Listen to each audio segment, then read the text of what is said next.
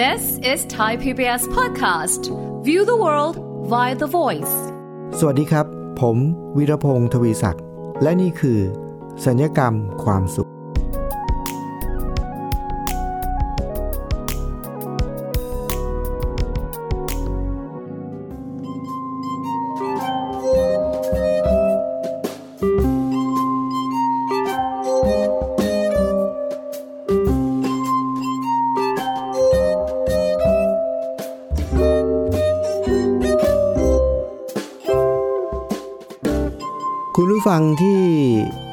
ไม่อยากจะใช้คำนี้เลยนะครับ คุณผู้ฟังที่เกิดมาในยุคยุคหนึ่ง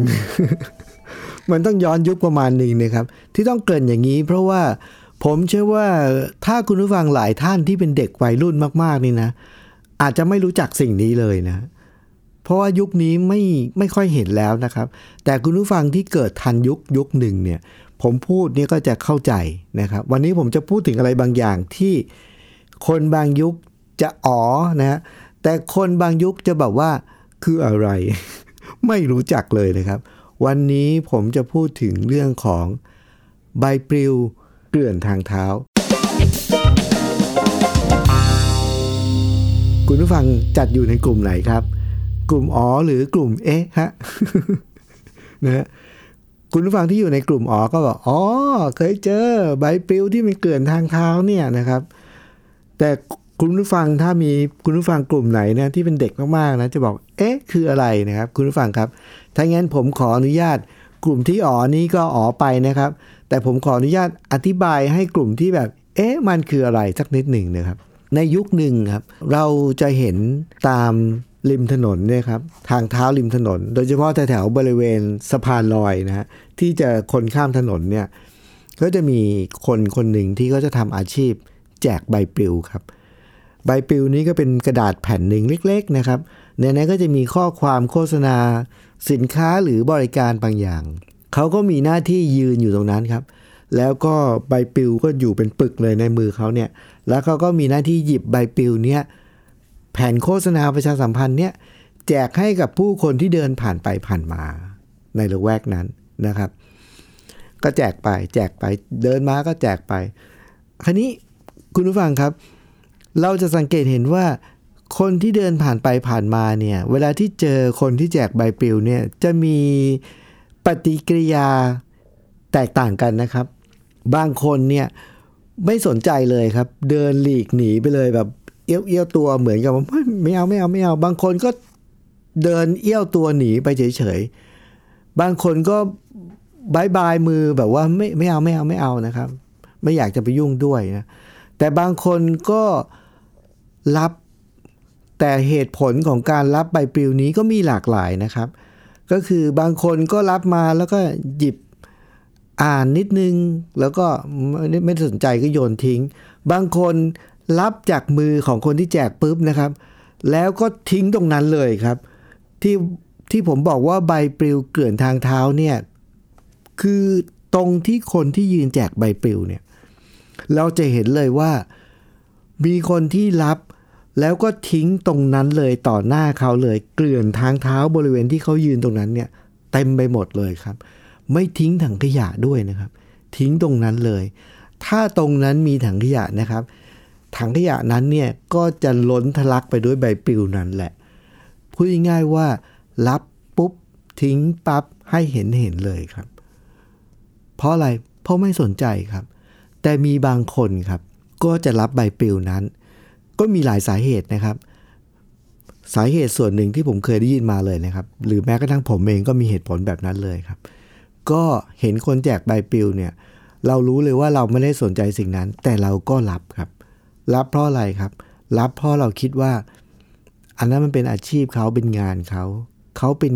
คนที่ทำงานเกี่ยวกับเรื่องการแจกใบปลิวครับ รับจ้างแจกใบปลิวครับเขามีรายได้เลี้ยงชีพจากการแจกใบปลิว เพราะฉะนั้น เราอาจจะไม่สนใจใบปลิวนะแต่ว่าเรารับจากเขาเพราะว่าเราเห็นใจคนแจกอะครับ ก็คืออยากช่วยเขาอะก็ช่วยเขาได้ง่ายๆด้วยก็แค่ยื่นยื่นมือไปรับใบปลิวจากเขา มันไม่เห็นจะยากตรงไหนเลย ไม่ได้เสียเวลาด้วยนะฮะแต่ว่าเรารับมาเสร็จแล้วเราจะไปทิ้ง ก็บางคนก็ก็รับแล้วก็ทิ้งตรงนั้นก็ไม่ได้สนใจใคร แต่บางคนก็รู้สึกว่าอยากจะถนอมน้ำใจนิดนึงนะฮะ ก็รับใบปลิวไปแล้วก็เดินเลยไปสักนิดหนึ่งก็ค่อยไปทิ้งถังขยะข้างหน้านะครับ หรือว่าทิ้งให้เลยจากคนที่เขาแจกนิดนึงอะไรเงี้ยเพื่ออะไรครับเพื่อถนอมน้ำใจคนที่เขาแจกนิดนึงนะครับ ไม่สนใจก็ไม่ว่าแต่ว่าก็ถนอมน้ำใจเขานิดนึงนะครับ คุณผู้ฟังครับ วันนี้ผมนึกถึงสถานการณ์ของใบปลิวที่มันเกลื่อนทางเท้าเนี่ย เพราะว่าผมเห็นปรากฏการณ์บางอย่างครับ ปรากฏการณ์นั้นคืออะไร เดี๋ยวผมจะเล่าให้ฟังครับ แต่ว่าผมอยากจะเล่าถึงวิวัฒนาการของใบปลิวก่อนนะครับ เพราะว่าสมัยก่อนเนี่ยพอผมเห็นคนแจกใบปลิวปุ๊บ คนรับปุ๊บทิ้งปั๊บเนี่ยผมก็เกิดคำถามเลยครับว่า เอ๊ะแล้วคนคนที่จ้างมาแจกเนี่ยเขาคิดยังไงเนี่ย แล้วเขาไม่เห็นเหรอว่าคนรับใบปลิวปุ๊บรับปุ๊บทิ้งปั๊บเนี่ย แล้วทำไมเขาถึงยังแจกอยู่เขาแจกเพื่ออะไรเนี่ย แล้วแจกนี่ต้องเสียค่าจ้างคนมาแจกด้วยนะ เออทำไมเขาไม่เห็นหรือว่า คนรับแล้วไม่สนใจเลยไม่อ่านเลยทิ้งเลยเนี่ย คุณฟังเชื่อไหมครับว่า ผมมาเข้าใจในภายหลังครับ ว่าทำไมเขาถึงทำแบบนั้น ผมมาเข้าใจตอนที่ผมไปเรียนวิชาวิชาหนึ่งครับ วิชาเรื่อง online marketing หรือว่า direct marketing เขาเรียกว่าวิชาการตลาดนะ direct marketing เนี่ยเขามีทฤษฎีของเขาครับเขาบอกว่า เวลาที่เราแจกใบปลิวเนี่ย สมมุติว่าเราแจกไปร้อยใบเนี่ยนะครับ มูลค่านะ สมมุติว่ามูลค่าไปพิมพ์มาเนี่ยใบละสลึงหนึ่งนะร้อยใบก็มีมูลค่าเท่าไหร่ครับเนี่ยเอ่อยี่สิบห้าบาท ใช่ไหมยี่สิบห้าบาท แล้วก็ค่าจ้างคนแจกอีกนะฮะค่าจ้างคนแจกสมมุติว่ามาแจกหมดปึ้งเนี่ยคุณก็ได้ 50 บาทสมมุตินะฮะลงทุนไป 75 บาทครับ แนวคิดของการทำการตลาดแบบ direct marketing นะก็คือ เราแจกไป 100 ใบ คนโยนทิ้งไป 99 ใบ ถ้าสมมุติว่ามี 1 คนครับ แค่มีคนเดียว อ่านใบนี้นะ แล้วก็ติดต่อกลับมาคุ้มแล้ว อันนี้คือวิธีคิดของการตลาดแบบ direct marketing หรือเขาเรียกว่าสมัยก่อนก็จะมีแบบส่งจดหมายนะครับ เขาจะไปเอาที่อยู่จากสมุดโทรศัพท์สมัยก่อนนะมันจะมีที่อยู่ของคนนะเขาก็ไปเอาที่อยู่นั้นมาเลยนะครับ แล้วก็พิมพ์ใบโฆษณานะครับ แล้วก็ส่งไปรษณีย์ไปตามบ้านเลยครับ ส่งมั่วพูดง่ายๆนะ ส่งไปเรื่อยเลย แนวคิดเดียวกันครับ เขาบอกว่า ส่งจดหมายสุ่มๆ มั่วๆ ไปเนี่ยนะครับ ถ้ามีผลตอบรับกลับมา 0.1%ครับ ไม่ใช่ 1%นะ 0.1%ก็คือส่งไป 1,000 ฉบับมีตอบกลับมา 1 ฉบับ ถือว่าสำเร็จครับ ถือว่าคุ้มแล้ว ผมเคยอ่านหนังสือเล่มหนึ่งครับ เป็นประวัติของออยอดนักขายคนหนึ่งในอดีตของอเมริกาเขาชื่อโจจีลาดนะครับ กลยุทธ์เขาเขาเป็นนักขายรถครับ กลยุทธ์เขาคือเขาบอกว่าเขาจะพิมพ์นามบัตรเขาเนี่ยเป็นปึกเลยนะครับ เป็นร้อยร้อยใบเลยครับ แล้วเขาจะไปที่สนามแข่งม้าครับ เวลาที่เขาแข่งม้ากันเนี่ย คนก็จะเชียร์กันใหญ่เลยเวลาเขาแข่งม้าเขาจะต้องซื้อเขาจะต้องซื้อเขาเรียกว่าอะไรเป็นคู่มือว่าจะจะจะ เล่นพนันม้าตัวไหน อันนี้ในต่างประเทศนี่ก็ถูกกฎหมาย บ้านเราก็มีแข่งม้า เขาจะซื้อคู่มือครับว่าจะวันนี้จะมีใครแข่งบ้าง เราจะเล่นการพนันจะแทงม้าตัวไหนเนี่ย ไอ้คู่มือเนี่ยเป็นเล่มๆครับ เขาสังเกตเห็นว่าพอการแข่งม้าจบนะครับ ทุกคนเนี่ย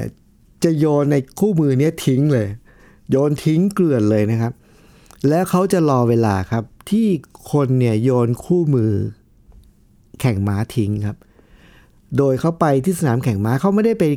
เล่นการพนันแข่งม้านะครับเขาไปดูเฉยๆครับ แล้วเขาก็เตรียมนามบัตรเขาเนี่ยเป็นปึกๆเป็นร้อยๆใบเลยครับ วินาทีที่คนโยนคู่มือ ไอ้แข่งม้าเนี่ยทิ้งเนี่ยเขาก็จะโยนนามบัตรเขาเป็นปึกๆเป็นร้อยร้อยใบที่เตรียมไปเนี่ย โยนไปในอากาศเหมือนกับพวกนี้เลย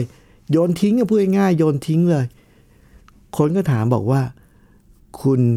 ทำแบบนี้เพื่ออะไรเนี่ย นั่นมันขยะแท้ๆเลยเนี่ยก็บอกไม่เป็นไร ผมโยนทิ้งไปห้าร้อยใบเนี่ยเคลี้ยงไปเลย ถ้ามีใครสักคนหนึ่งหยิบขึ้นมานะแล้วก็อ่านมันแล้วก็เก็บไว้นะ แล้ววันหนึ่งถ้าเขาอยากจะซื้อรถแล้วเขาโทรมาหาผมเนี่ยคุ้มครับ อันนี้คือ direct marketing ครับ แจกใบปลิวไป คนโยนทิ้งต่อหน้าก็ไม่ต้องสนใจครับ เพราะ ถ้ามีสักคนหนึ่งหยิบขึ้นมา ถือว่าคุ้มครับ แต่หลังจากนั้นครับคุณผู้ฟัง มีคนบางคนคิดต่อครับว่า เอ๊ะ แล้วทำยังไงเราถึงจะทำให้ ผลได้มันเพิ่มจาก 0.1%เนี่ย ให้มันเพิ่มขึ้นอีกหน่อยได้ไหม พูดง่ายว่าใบปลิวเนี่ย แจกไปแล้วทิ้งแล้วมีคนหนึ่ง ต่อติดต่อกลับมาเนี่ยถือว่าคุ้ม แต่เขาเกิดคำถามว่า แล้วทำยังไงถึงจะทำให้เราแจกไปแล้วเขาไม่ทิ้ง เออ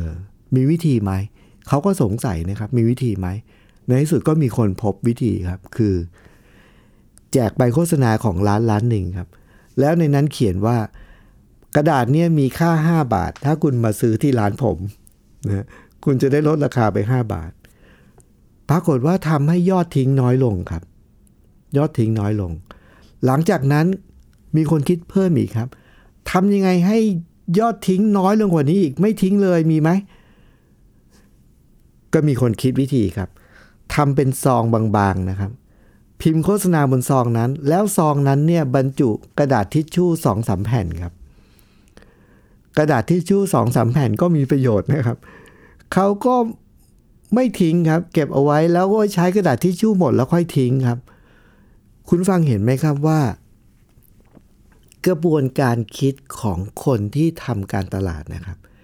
เขาจะค่อยๆพัฒนาขึ้นเรื่อยๆ เพื่อลดการสูญเสีย และเพื่อจะได้ผลตอบรับดีขึ้นเรื่อยๆ แต่คุณผู้ฟังครับเชื่อไหมครับว่า ในทุกวันนี้ปรากฏการณ์ที่ผมเห็นในสังคม ไม่น่าเชื่อนะครับว่าการทำการตลาดเขาลดการสูญเสีย แล้วเขาไม่ต้องการที่จะเห็นใบปลิวที่เกลื่อนถนน เขาสามารถจัดการมันได้ด้วยวิธีคิดด้วยแนวคิดครับทำให้ไม่มีใบปลิวเกลื่อนถนนแล้วครับ แต่ไม่น่าเชื่อครับ ยังมีปรากฏการณ์บางอย่าง ที่ก่อให้เกิดใบปลิวเกลื่อนถนนอยู่ ปรากฏการณ์นั้นคืออะไร แล้วทำไมปรากฏการณ์นั้น คนที่สร้างปรากฏการณ์นั้น ถึงไม่ใช้แนวความคิดของคนทำการตลาด ที่ทำให้มันดีขึ้นทำไมถึงไม่ใช้ ปรากฏการณ์นั้นคืออะไร แล้วเราจะมาทำจัดการกับมันยังไงนะครับ คุณผู้ฟัง เดี๋ยวเรามาพบกันช่วงหน้าครับ ช่วงนี้เราพักฟังเพลงสักครู่ครับ「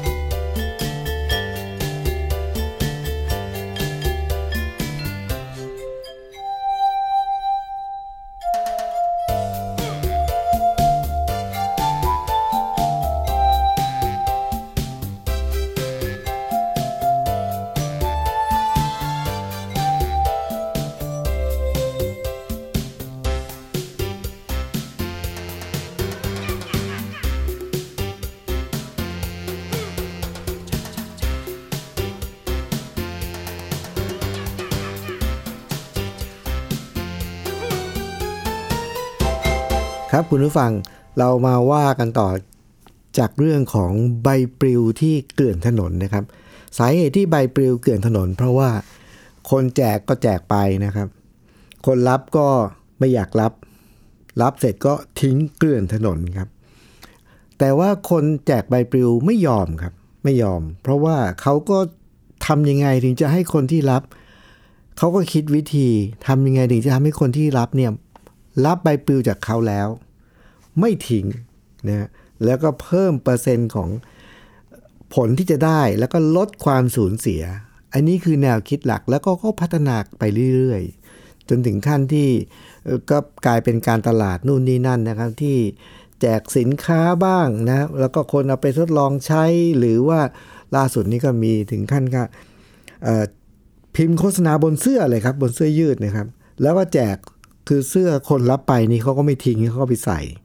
ใส่เสร็จเขาก็เท่ากับโฆษณาไปด้วยอะไรอย่างเงี้ยนะครับแต่ประเด็นสำคัญอยู่ตรงที่ว่า จุดเริ่มต้นมันมาจากใบปลิวที่เกลื่อนถนนครับ เพราะว่าคนแจกอยากจะสื่อสารบางอย่าง กับอีกฝากหนึ่ง แต่อีกฝากหนึ่งไม่ได้อยากรับสารนะครับ หรือบางทีก็รับแบบเสียไม่ได้รับเสร็จแล้วก็โยนทิ้งเกลื่อนถนน ที่ผมโยงมาถึงเรื่องนี้ เพราะว่าผมเห็นปรากฏการณ์ว่า ใบปลิวที่เกลื่อนถนนคนแจกเขาไม่ยอมครับ เขาหาวิธีที่ทำให้คนรับรับไปให้ได้นะครับ แต่ประเด็นคือตอนนี้นี่ครับคุณคุณผู้ฟังผมเห็นปรากฏการณ์บางอย่างเกิดขึ้นในสังคม มันคล้ายๆ กับจะไปย้อนรอยเรื่องการแจกใบปลิวเกินถนน แต่ไม่ใช่การแจกใบปลิวครับ แต่มันเป็นการแจกความคิด ความเชื่อของตัวเองให้กับคนอื่น แล้วคนเขาก็ไม่รับ แล้วเขาก็โยนมันทิ้งเกลื่อนถนนไปหมดเลยครับ แต่ประเด็นคือ คนแจกใบปลิวเขาสังเกตเห็นและเขาพยายามครับ พยายามที่จะทำอย่างไรให้ผู้รับรับและเก็บมันไว้ครับ แต่ปรากฏการณ์ที่ผมเห็นในสังคมคือ คนที่มีความคิดมีความเห็นของตัวเอง แล้วก็เอาความคิดนี้ความเห็นนี้ไปยื่นไปส่งให้คนอื่น ไม่มีใครสนใจแล้วก็ทิ้งเกลื่อนถนนเนี่ยแต่กลับเป็นว่าคนเหล่านั้นไม่ได้สังเกตครับ แล้วก็ไม่ได้คิดที่จะขยับทำอะไร เพื่อทำให้อีกฝ่ายหนึ่งรับความคิด หรือรับใบปลิวความคิดนี้ไปจากตัวเองครับ มันอยู่ที่ไหนรู้ไหมครับคุณผู้ฟัง คุณผู้ฟังเคยสังเกตไหมครับว่า เรามีรายการทีวีหลายรายการนะครับ ทุกวันนี้เนี่ย ผมก็ไม่แน่ใจว่าชื่อรายการผมพูดถูกหรือเปล่านะครับ แต่ว่าเป็นรายการประเภทที่เรียกว่าต่างคนต่างคิดนะเอาคนที่คิดเห็นเรื่องนี้แบบหนึ่งกับอีกคนหนึ่งที่คิดเห็นเรื่องนี้อีกแบบหนึ่งเนี่ย มาแล้วก็มาคุยกันในรายการครับ พวก มองต่างมุมต่างคนต่างคิด อะไรทั้งหลายแหล่เนี่ยนะครับ หรือเอาคู่กรณีที่กำลังมีประเด็นถกเถียงกัน แล้วก็มาคุยกันในรายการ ดูเผินๆนะครับคุณผู้ฟัง เหมือนกับว่ารายการเหล่านี้เนี่ยเป็นรายการที่ดีนะครับ ที่เปิดโอกาสให้คนที่คิดไม่เหมือนกันคิดต่างกันเนี่ยมาเจอกันแล้วก็มาพูดคุยกันนะครับ แต่ผมสังเกตไปเรื่อยๆ ผมพบว่า รายการแบบนี้ เหตุการณ์แบบนี้นี่แหละทำให้ผมนึกถึงเหตุการณ์ของใบปลิวเกลื่อนถนนครับ เพราะอะไรรู้ไหมครับ เพราะว่าผมสังเกตเห็นว่า คนที่เห็นต่างกันแล้วมาคุยกันในรายการเนี่ย เท่าที่ผมสังเกตเห็นนะครับ ตอนจบรายการทุกคนก็กลับไปพร้อมกับชุดความคิดเดิมของตัวเองตอนที่มาเลยครับ ไม่เคยมีใครรับเอาความคิดของอีกฝากหนึ่งกลับไปเลย เหมือนกับว่า ทั้งคู่เนี่ยมาครับพร้อมกับใบปลิวความคิดของตัวเอง แล้วก็มาแจกให้กับทุกคนที่อยู่ในรายการนี้นะครับ ไม่ว่าจะเป็นพิธีกรหรือคนฝากตรงข้าม เอาใบปลิวชุดความคิดของตัวเองมา แล้วก็มาแจกให้เขา สิ่งที่เกิดขึ้นคืออะไรครับ ทุกคนกลับบ้านไปพร้อมกับใบปลิวของตัวเอง แล้วใบปลิวของคนอื่น ก็ทิ้งไว้เกลื่อนถนนตรงนั้นแหละนะไม่เคยมี เท่าที่ผมเห็นนะครับคุณผู้ฟัง ไม่เคยมีรายการไหนเลยครับ ที่เอาคนที่คิดไม่เหมือนกัน แล้วมาคุยกันในรายการ แล้วทุกคนก็กลับไปพร้อมกับรับแนวคิดของอีกฝั่งหนึ่งกลับไปด้วย ไม่เคยเห็นเลยครับ หรือรายการประเภทช่วงที่มีการเลือกตั้งนะครับ ก็จะเอา บรรดานักการเมืองเนี่ยมาพูดถึงนโยบายของตัวเอง ซึ่ง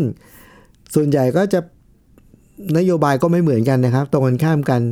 แล้วก็จะโจมตีของอีกฝากหนึ่งอีกฝากหนึ่งก็อธิบายไปอธิบายมา ในที่สุดตัวเองก็กลับไปพร้อมกับอะไรครับ พร้อมกับชุดความคิดเดิมของตัวเองเป๊ะนะครับ แสดงว่าอะไรครับ แสดงว่าการมาพูดคุยกันเนี่ยของทุกฝ่ายนะครับ ทุกคนทำตัวเหมือนกับเป็นนักแจกใบปลิวในอดีตนะครับ คือแจกไป เขาก็ไม่รับแล้วเขาก็โยนทิ้งต่อหน้าเลย แต่ก็ยังไม่สนใจเนี่ยก็ยังเดินหน้าแจกอยู่อย่างนั้นแหละ ผมก็เลยเกิดคำถามว่า ในสังคมที่เรามีความเห็นที่แตกต่างกันเนี่ย อันนี้เป็นเรื่องปกตินะครับ แต่ว่าเวลาที่เรามาพูดคุยกันเนี่ย เอ๊ะ ผมเกิดเอ๊ะขึ้นมาว่าทำไมคนที่มาพูดคุย แล้วก็มาพูดคุยกันในเรื่องของความต่างเนี่ย แล้วทำไมแต่ละคนกลับไปพร้อมกับชุดความคิดเดิม เหมือนเดิมเป๊ะไม่มีอะไรเปลี่ยนแปลงเลย แสดงว่าอะไรครับ ผมก็ได้คำตอบของผมเองนะครับ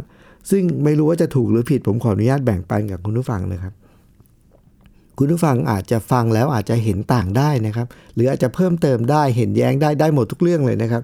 ฟังแล้วถ้ามีความรู้สึกว่าอยากจะเพิ่มเติมอยากเห็นต่าง อยากเห็นแย้งเนี่ยก็สื่อสารกันมาผ่านทางช่องทางที่ของคุณผู้ฟังได้ฟังนะครับ ส่งข้อความมาในรายการก็ได้นี่นะครับมุมมองผมนะครับ ผมมีความรู้สึกว่าทุกคนมาโดยเอาแต่ปากมาแต่ไม่ได้เอาหูมาเลย คือ มาเพื่อที่จะมาพูดความเห็นของตัวเอง แล้วก็จบกับบ้านเหมือนเดิมครับ แต่ว่าเวลาที่อีกฝากหนึ่งพูดเขาไม่ได้ยินและเขาไม่ได้ฟังเพราะอะไร เพราะเขาไม่ได้เอาหูมาด้วย ก็คือทุกคนเอาแต่ปากมาครับ แล้วทุกคนก็มีหน้าที่มาศาสตร์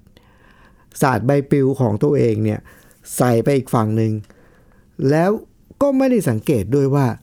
ก็ไม่ได้มีใครเอาใบปลิวเรากลับบ้านเลย ไม่ได้มีใครเอาความคิดเราไปคิด ไปพิจารณาต่อยอด ผมก็เกิดคำถามว่ามันเกิดขึ้นได้ยังไงอะและเรามาเสวนากันโดยที่เราเอาแต่ปากแต่เราไม่ได้เอาหูมาด้วยเนี่ยแล้วเท่ากับว่าเรากำลังเสียเวลาเปล่าหรือเปล่า เพราะฉะนั้นผมจึงอยากจะชวนวันนี้ต้องบอกก่อนเลยนะครับว่าเป็นการนำเสนอแนวความคิดที่ ถ้าถามว่ามีคำตอบสำเร็จรูปไหมไม่มีครับ แต่อยากจะมาชวนคิดเฉยๆว่า คนทุกคนในสังคมที่เห็นต่าง ความเห็นต่าง ความเห็นที่ไม่เหมือนกัน เป็นเรื่องปกติครับ แต่ว่าเวลาที่เราต้องการที่จะส่งมอบความคิด หรือความเห็นต่างของเรา ความเชื่อของเรา ไปให้คนอื่นเนี่ยเราลอง ใช้กระบวนการของคนที่แจกใบปลิวในอดีตครับ ที่ถ้าเราเห็นว่าคนที่รับใบปลิวจากเราไป แล้วเขาโยนทิ้งต่อหน้าเราเนี่ย เราต้องถามตัวเองว่าทำไมเขาถึงโยนทิ้ง แล้วทำอย่างไรเขาถึงจะไม่โยนมันทิ้ง ถ้าเราไม่ถามคำถามสองคำถามนี้กับตัวเองนะครับ เราก็ยังเป็นเหมือนเดิมครับ เราก็ยังไปหาคนที่คิดไม่เหมือนเรา แล้วเราก็ศาสตร์ความคิดศาสตร์ใบปลิวของเราส่งไปให้เขา ซึ่งคุณผู้ฟังครับ เขาก็จะโยนทิ้งเหมือนเดิมนะเราจะไปทำอย่างนั้นทำไมนะครับ เพราะฉะนั้นผมคิดว่าประเด็นสำคัญคือ ในยุคที่เราเต็มไปด้วยความเห็นและความเชื่อและหลักปฏิบัติที่แตกต่างกันในแต่ละเรื่อง เรื่องนู้นเราก็เห็นต่างเรื่องนี้เราก็เห็นต่างเป็นเรื่องปกติครับ แต่เวลาที่เราจะสื่อสารกัน ในเรื่องของความต่าง ไม่ว่าจะเรื่องไหนนะครับ สังเกตสักนิดหนึ่งครับว่าเขาเก็บใบปลิวความคิดของเรากลับไปบ้านหรือเปล่า ถ้าเขาไม่ทำแบบนั้น ถ้าเขารับใบปลิวจากเรา แล้วเขาก็โยนทิ้งเลย คราวหน้าอย่ายอมให้เป็นอย่างนั้นครับ แต่เราต้องถามตัวเองว่าทำไมเขาถึงไม่หยิบใบปลิวความคิดของเรากลับไปนะครับ ข้อที่สองคำถามนี้สำคัญกว่าด้วยครับ คือแล้วเราจะทำอย่างไร ถึงจะอย่างน้อยนะครับ ยังไม่ต้องยอมรับก็ได้นะทำอย่างไรที่เขาจะเก็บเอาใบปลิวนี้กลับไป แล้วก็อ่านมันสักนิดหนึ่งครับ หรือดีกว่านั้นถ้าเราสามารถทำให้เขา เข้าใจมันได้แล้วก็เห็นด้วยกับเราได้ ก็ยิ่งดีครับ แต่ถ้าตอนนี้การแสดงความคิดเห็นของเรา ในสังคมในโซเชียลในข่าวในอะไรก็ตามทีครับ